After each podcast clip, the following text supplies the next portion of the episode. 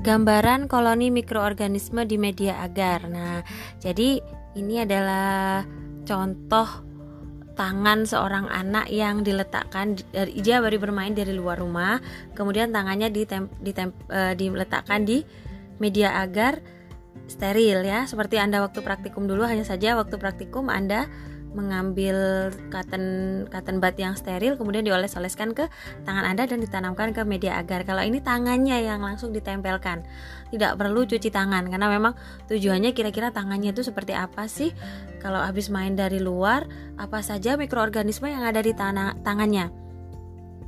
Nah, kemudian diinkubasi seperti biasa dan muncullah berbagai macam bentukan koloni ya. Dari ada warnanya macam-macam. Nah, bentuknya, warnanya yang berbeda ini menunjukkan organisme yang berbeda, mikroorganisme yang berbeda.